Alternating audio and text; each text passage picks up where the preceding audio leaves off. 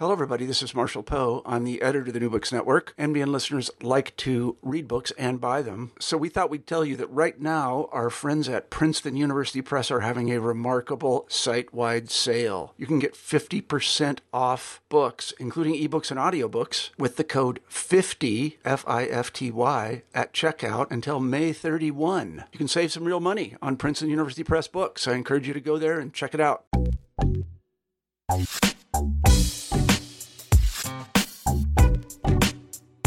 Ainissa Ramirez is an award winning scientist and science communicator who is passionate about getting the general public excited about science. A graduate of Brown University, she earned her doctorate in material science and engineering from Stanford.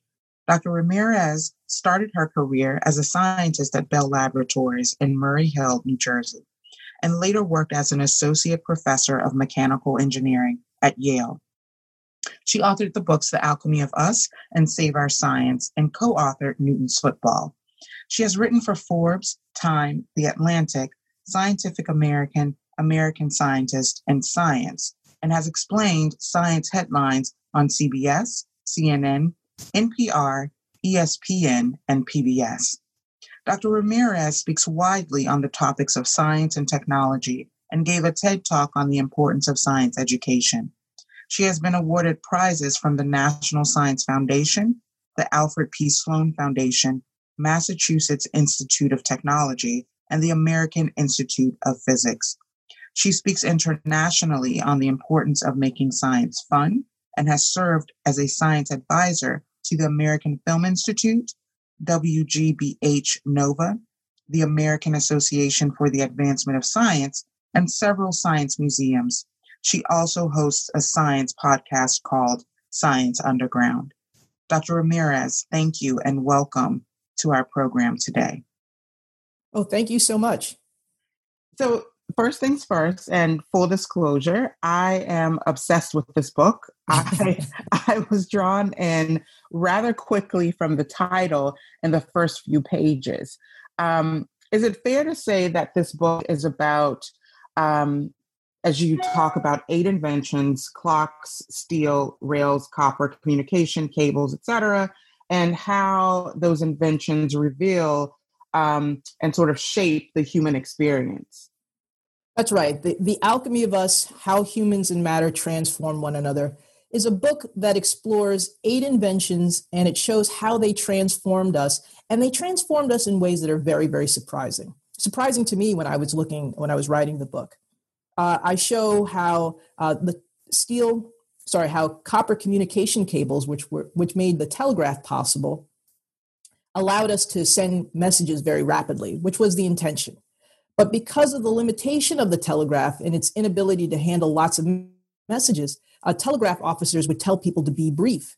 And as such, language started to become shaped by the telegraph.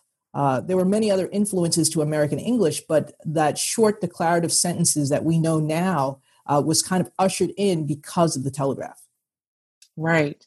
And so, more than just about innovation, um, it is also about how innovation catalyzes social change and vice versa, right?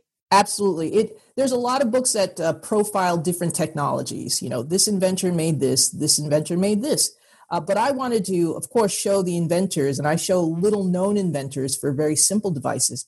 But then I take the next step and say, okay, now that this invention happened, how did life change? So it's right. the next step. Uh, you know, most movies, they will show a couple meeting and getting married, and that's the end of the movie.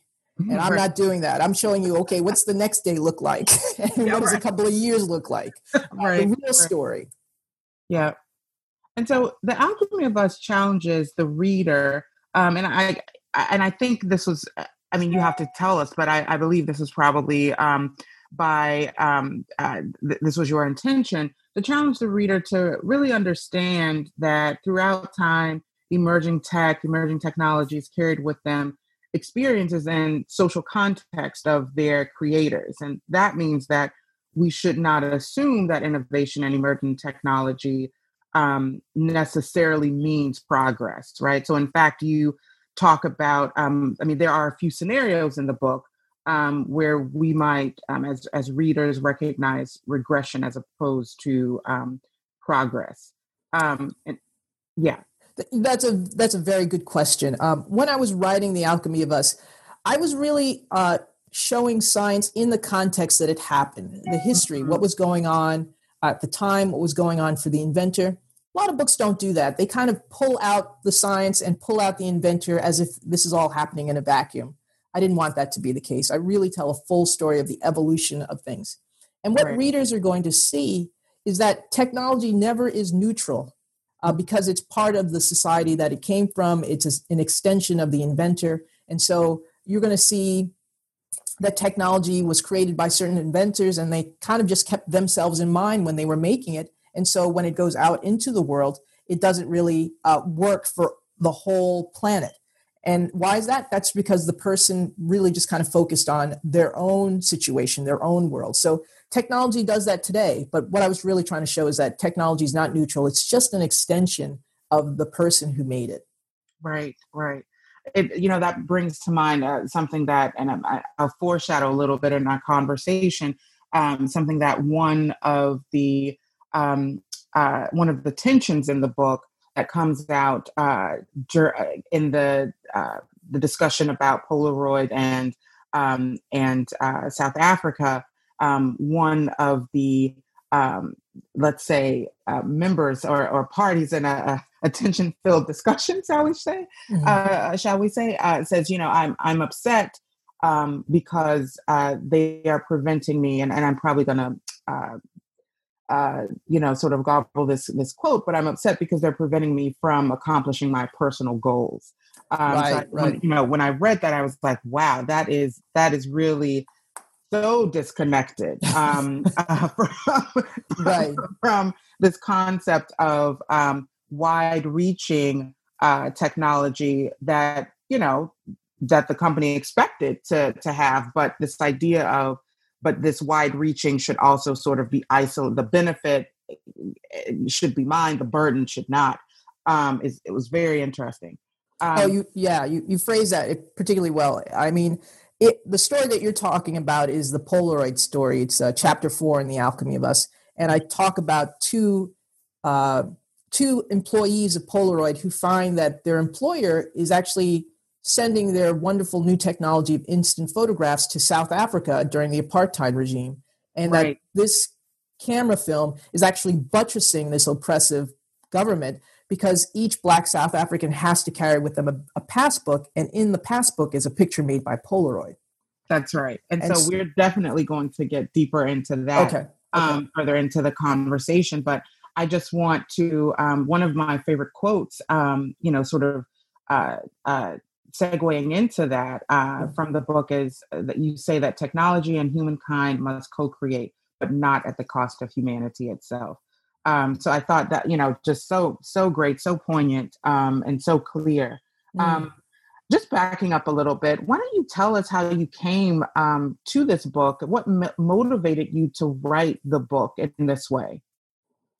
Oh, that's a very good question. Um, well, I'm a material scientist, and uh, I've been looking for a way to make this topic, this little known topic, uh, compelling to people.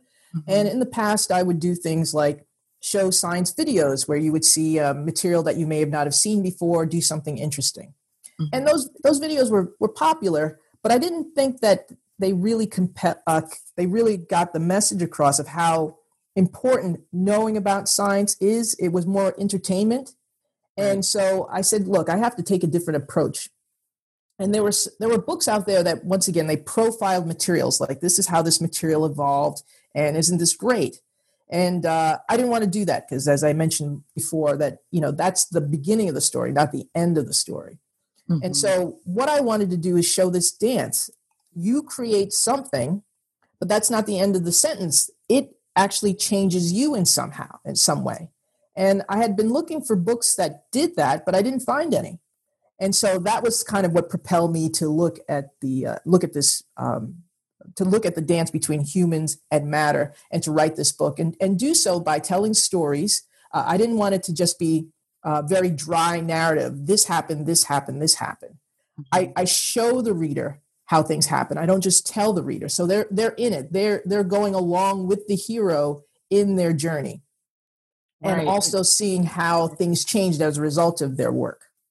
Yes. And so that, you know, that is so clear in the in the reading of the book. Um it it really uh allows us to see your curated approach to crafting the story as a whole. Hmm. Um from as as you would say these individual um sort of shards. Um and and it keeps us reading and rereading. Um and and I just I, I just think um, what I found in the reading and how detailed um, and sort of um, um, clear it was um, that there were. I mean, obviously, you did a ton of of research for the book, um, and you had all of these details though about the human person. And Mhm. so, you know, so you knew you knew what train, right? Right. or which bus people would be taking, right? You knew about their wives, right? And so that, I mean, to me, that that speaks to um, not just uh, deep research and archival sort of work, but you know, and that you visited these places, but um, you really dug into their lives and understood what their experiences were like while they were creating and trying to, you know, sort of bring these uh, these uh, innovations to the world. So, what Mhm. was that experience like? Well, uh, you just have some excellent questions here. I, I did spend a lot of time in the archives, and um, I know that details make stories more interesting. Uh, so I didn't want to gloss over things. Oh, this guy was married to that person, or this guy invented that person. I wanted to know a little bit more about the dynamics, about the person, who they were. Um, also, you know, the book is about inventions, and a lot of the inventions are are created by men of European descent. And I Mhm. wanted it to resonate with a broad audience. Well, how was I going to do that? Well, I was going to show how human they were. Mhm. So, you know, one one gentleman, JJ Thomson, who's one of my favorite, he was an absolute klutz in the laboratory. Um, I, I found that to be very endearing and very charming. Uh, he's a Nobel laureate. He discovered the atom, I mean, discovered the electron because he figured out uh, how this cathode ray moved. But that would have been possible because he needed a glass bulb to make that happen. And so he really needed his assistant to be his arms because he was just going to break everything. Mhm. Um, I used to revere JJ, but now I like him because as a person, because he's just he's just flawed like the rest of us, you know. So um, so I think that showing people's flaws and failings uh, is important to make them seem human, so that the stories resonate, and and also so that everyone else feels like, oh, this guy he was kind of a klutz. If he can do that, I can do that. I wanted people to also feel that science was in their do- domain too. Yeah, I love that story, um, especially when uh, you write that Ebenezer told him, um, "Do not touch anything." Right, exactly. when you come into the lab, do not touch anything. then, yeah, yeah, and when and when and when he did sit down, like everybody just calmed. They're like, okay, nothing's Right. gonna break, including his students, right? Including his students. He, he's like, I'll help, and everybody be like, no, no, no, and they'd move things away because they knew he was just gonna break things. Oh my gosh, that's that's just great. One of the the many great details that um, that make this book amazing. Um, so, how did you choose the inventors um, and subjects? Um, were there others uh, who did not make the book? Um, maybe we'll see them in a follow up project. I don't know. well, let's see. So one of the things that I would really help me was the architecture of the book. So if we get into like how you make the book, Mhm. uh, the chapters are eight chapters, and they're titled with verbs. right. And I do that because it, the book is about how these inventions changed us. And one of the most personal things I could think of for the human experience is how that mean how the meaning of that verb changed. Mhm. So how we connect, how we share, how we think has been changed by this technology. Right. Uh, so that was outward facingly great so that readers can see how things uh, changed. But for someone who's building the book, uh, that also made it easier. It, it was, well, it was never easy, but it, it helped in uh, determining what stories to include. Uh, Mhm. if, if that story, as fascinating as it seemed, did not pertain, it did not connect with the topic, like if I'm writing about something and it has nothing to do with this verb share, but it's just very cool, it has to go. So it's in the kill darling file. That doesn't that doesn't get that doesn't get to be part of the book. Right. So so um, so that rubric of does it fit this theme uh, really helped to decide what made it and what did not. Uh, and some things, I mean, there was a lot of things that didn't make. I, I wrote twice as much as what's in the book. Mm-hmm. Uh, and and some of the cutting was that some stories did not need to be as long. They served their purpose as they were short. It just kept the motion of the book going. And then there were some stories that, uh, as much as I had worked hard to uh, make people exciting, I just couldn't get enough about them. Uh, mm-hmm. so they had they didn't make it. Uh, and um, and you know I had subjects that like I had Harriet Tubman in the book. She was great, but she was part of a different theme that that got removed, so she had to go. So mm-hmm. things like that happened. But essentially, the the fortune was that the the architecture of the chapters really was a guiding point to help me decide what stays and what doesn't stay. Right. So let's get into some more details um, about the the inventor subjects. Um, starting with the timekeeper Ruth Belville. What a fascinating story about selling time. Um, and how surreal to be reading about how we keep time and how this interacts with other technology like the light bulb to impact how we sleep um, or do not sleep through mm-hmm. the modern mm-hmm. era now. Mm-hmm. Um, and especially during a pandemic. So tell us a little bit, just a little bit about that, and and maybe um, um, share your thoughts on you know how that story is so poignant and and relevant uh, at this time that we're all going through. Well, uh, so in the first chapter, which is called Interact, it, it talks about how the development of clocks changed us. Mm-hmm. And I know that doesn't sound exciting, but that's what I needed to do. I needed to find something that would hook people in. Mm-hmm. One of the first things I did before I get into the character that brings us into this world is I found that we used to sleep differently before the Industrial Revolution. Uh, we used to sleep in two different segments uh, three and a half hours, wake up for about an hour, and then go back to sleep for about three and a half hours.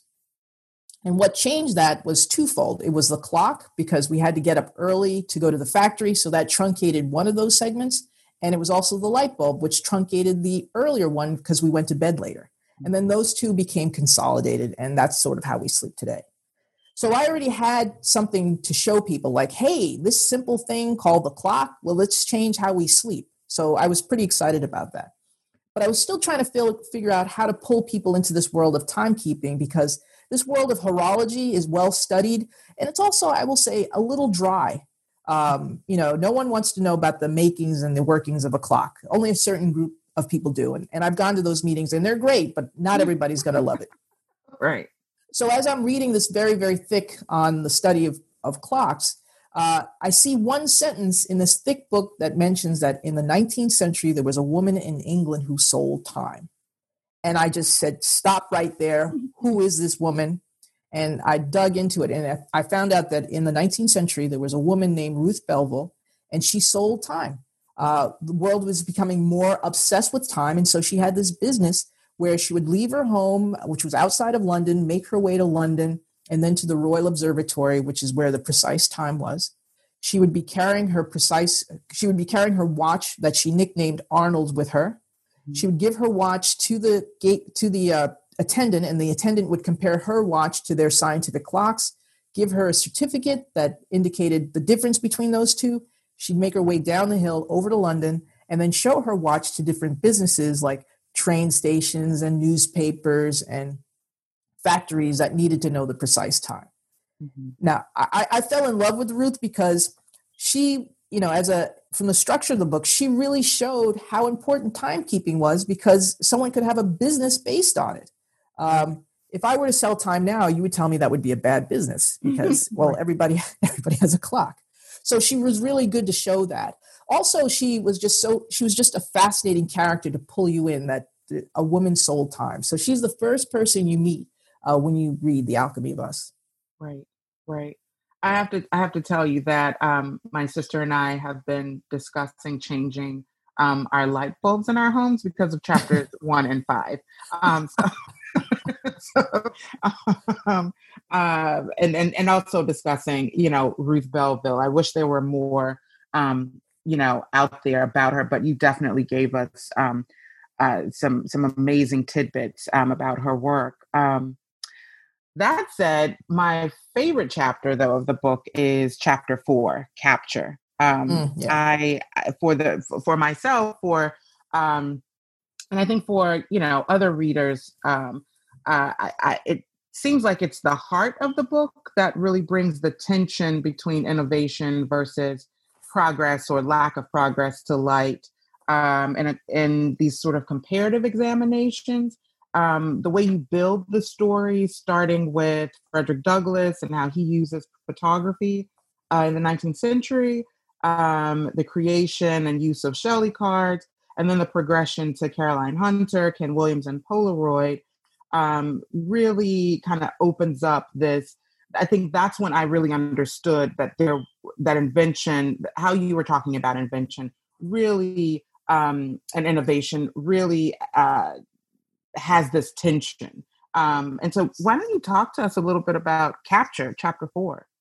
Sure. Uh, well, I'm actually going to go back a little further in Chapter Four uh, because the, the book starts with something that seems fairly innocent a desire to take a picture of a horse running quickly. Mm-hmm. And that's uh, Edward Muybridge. A lot of people will know about him. And then I, and he's well known. And then I tell the story of uh, a, an inventor who was a preacher who created camera film before George Eastman and ends up in a big legal battle. Right. And so, you know, something very innocent, and then you're like, okay, a little bit of a legal battle. And then the next story, we get into showing how photography uh, is not really an innocent endeavor. Uh, that it actually captures, and that's the name of the, chat, the chapter. It actually captures the culture as well.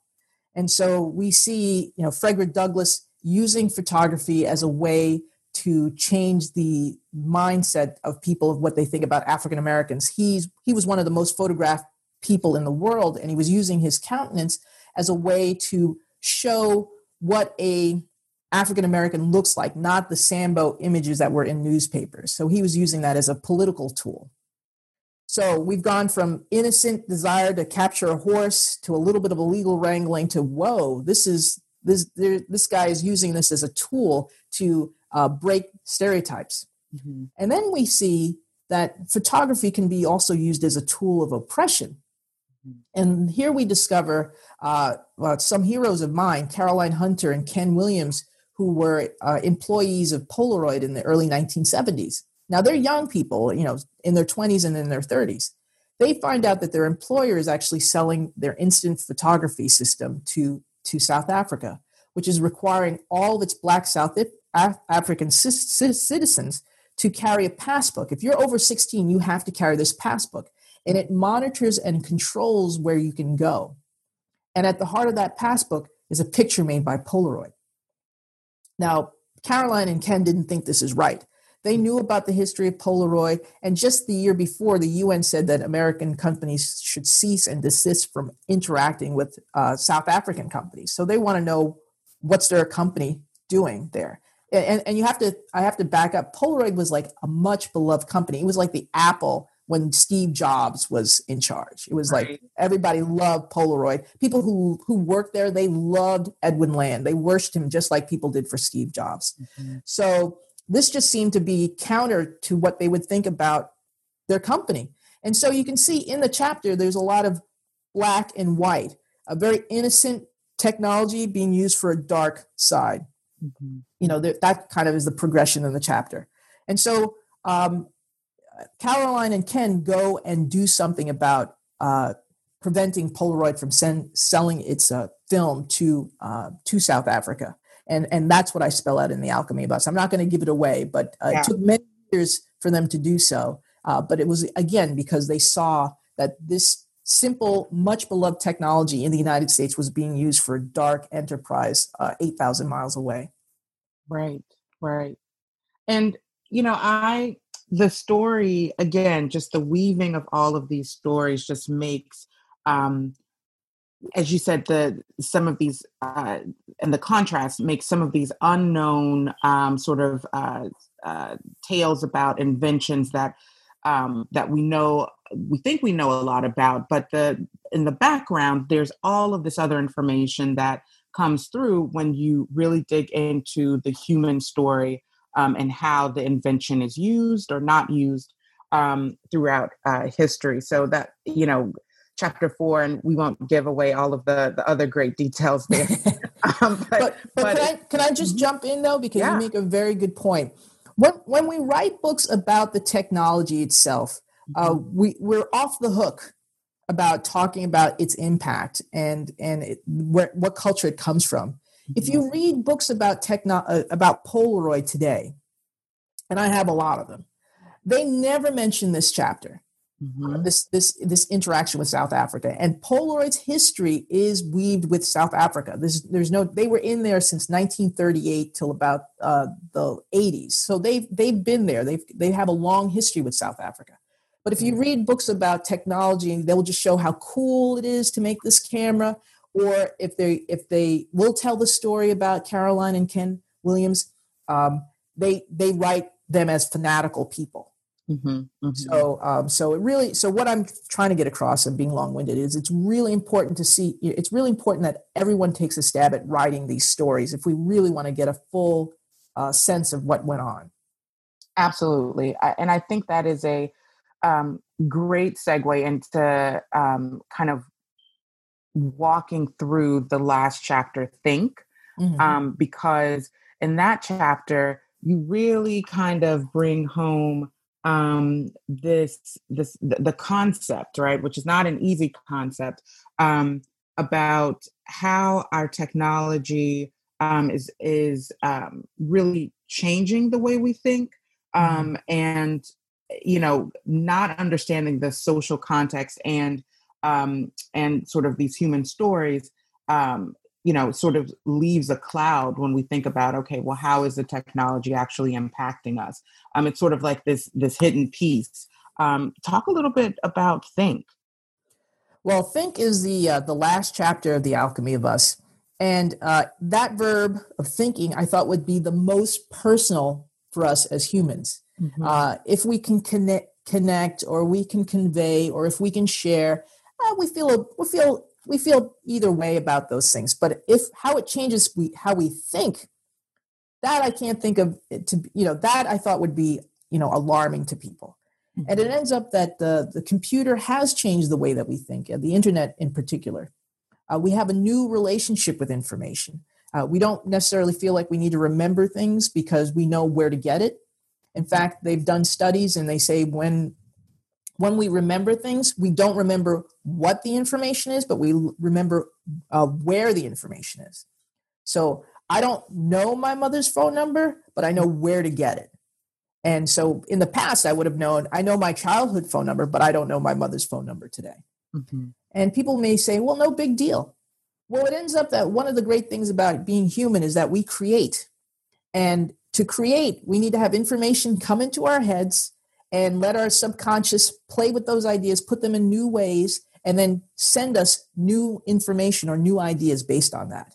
But if we don't feel like we need to put things in our head, then creativity is going to be degraded to some extent. Maybe it'll manifest a different way, but the way that I know creativity, I feel will degrade. So, so I talk about think because you know uh, these technologies that we've embraced they are actually changing the thing that's most personal about us. And so if we do like it, well, we should continue. But if we don't like it, then we need to make some changes. And so that's what I say at the, the last bit of the alchemy of us. Right, right.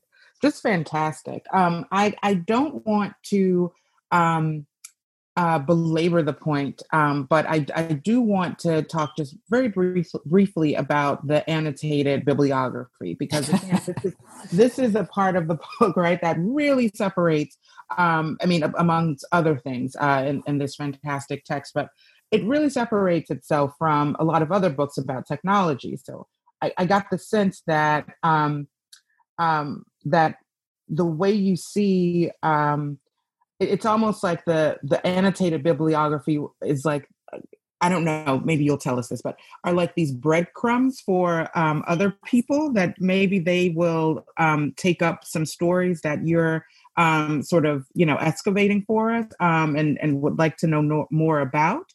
Mm-hmm. Uh, I, I, wonder, you know, what was the motivation to make the annotated bibli- to include an annotated bibliography um, and with um, again such detail.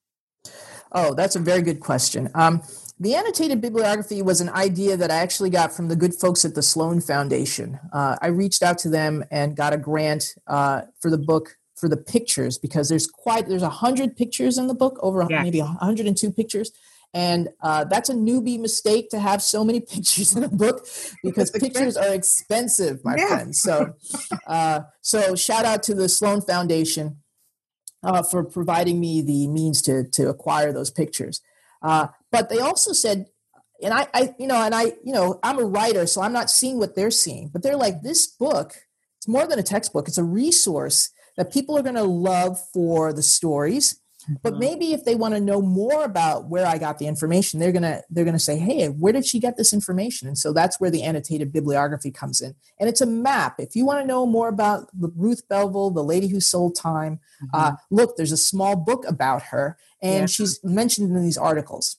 So, so, and I, I, many people have said, "Oh yeah, um, I wanted to know more about so and so, and I saw it in the annotated bibliography, and I grabbed this, or I looked at your references, which pointed me to that direction." So, so they're breadcrumbs. They are just a small map for people who want to know more, mm-hmm. and it's also to let people say that you know I've looked at a lot of books, I've looked at the the original materials, mm-hmm. and I saw something different than the person who wrote the book before me.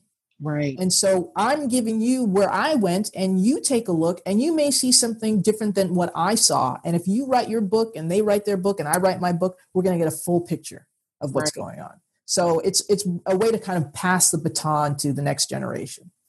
Right. So what will I mean? What's next for you? What's what's the follow up project? Everybody asks what's next, uh, and and I want to say nap, but I can't say yeah. nap yeah. Uh, well, no, nap is good. Nap is nap good. is good. Nap is good. Uh, you know, I'm I'm I'm busy with uh, ushering this book into the world, but right. I do have another project uh, that uh, I have a children's book that's on the horizon. As I was writing this book, I stumbled onto what I call the 19th century hidden figures. It's an African American woman who got a patent in 1892, who's from New Haven. So I'm going to write a children's book about her. Oh um, wow, um, amazing. Yeah. Yeah. So I'm I'm very excited. And she found me because I was writing somebody, I was writing about Samuel Morse. I was looking at his materials and accidentally a slip of paper about her was in his stuff. So wow. isn't so, that amazing? Yeah. So that's that's the uh, serendipity that happens at the archives. I'm also writing a book. One of my favorite writers is Primo Levi. He wrote a book uh, called The Periodic Table, where he he explains his life using elements of the periodic table. Mm-hmm. Well, I'm going to try and model something like that for material science. Oh, fantastic. Very exciting. Yeah. Um, that'll, that'll take me a couple of years, just like this book. Yeah. Yeah. So, yeah. Okay. So, and this book took about what two two and a half no no, oh, no no no uh yeah i i thought it was going to take two and a half it was like double that it was like between four and five years Okay, got it. Yeah. Um, arc, arc, going to archives all over the United States, in the mm-hmm. UK, uh, and then writing in tandem. Yeah. Wow. Amazing. Well, Ainissa, um, I would like to end our interview with an excerpt from your book. Um, if that's okay, may sure. I ask you to read a passage? Sure. I'm going to read um, from the epilogue. So you've already seen eight chapters, different types of stories, seeing the impact of how uh, technology has come about. And in the introduction, you see a little bit of me and the motivation, and then for eight chapters, you don't see me at all. Mm-hmm. And then I pop back out in in the epilogue. So I would just want to read uh, three paragraphs from that. Okay, epilogue. The writing of The Alchemy of Us was bookended by two quotes attributed to Nobel laureate Toni Morrison. The first of these quotes was one I was familiar with from the beginning of this project, for it served as the book's catalyst. If there is a book you want to read, but it hasn't been written yet, said Morrison, you must be the one to write it. From my experience as a Black woman scientist, I often found that my reflection in textbooks was hidden, missing, overshadowed, or cast in a poor light.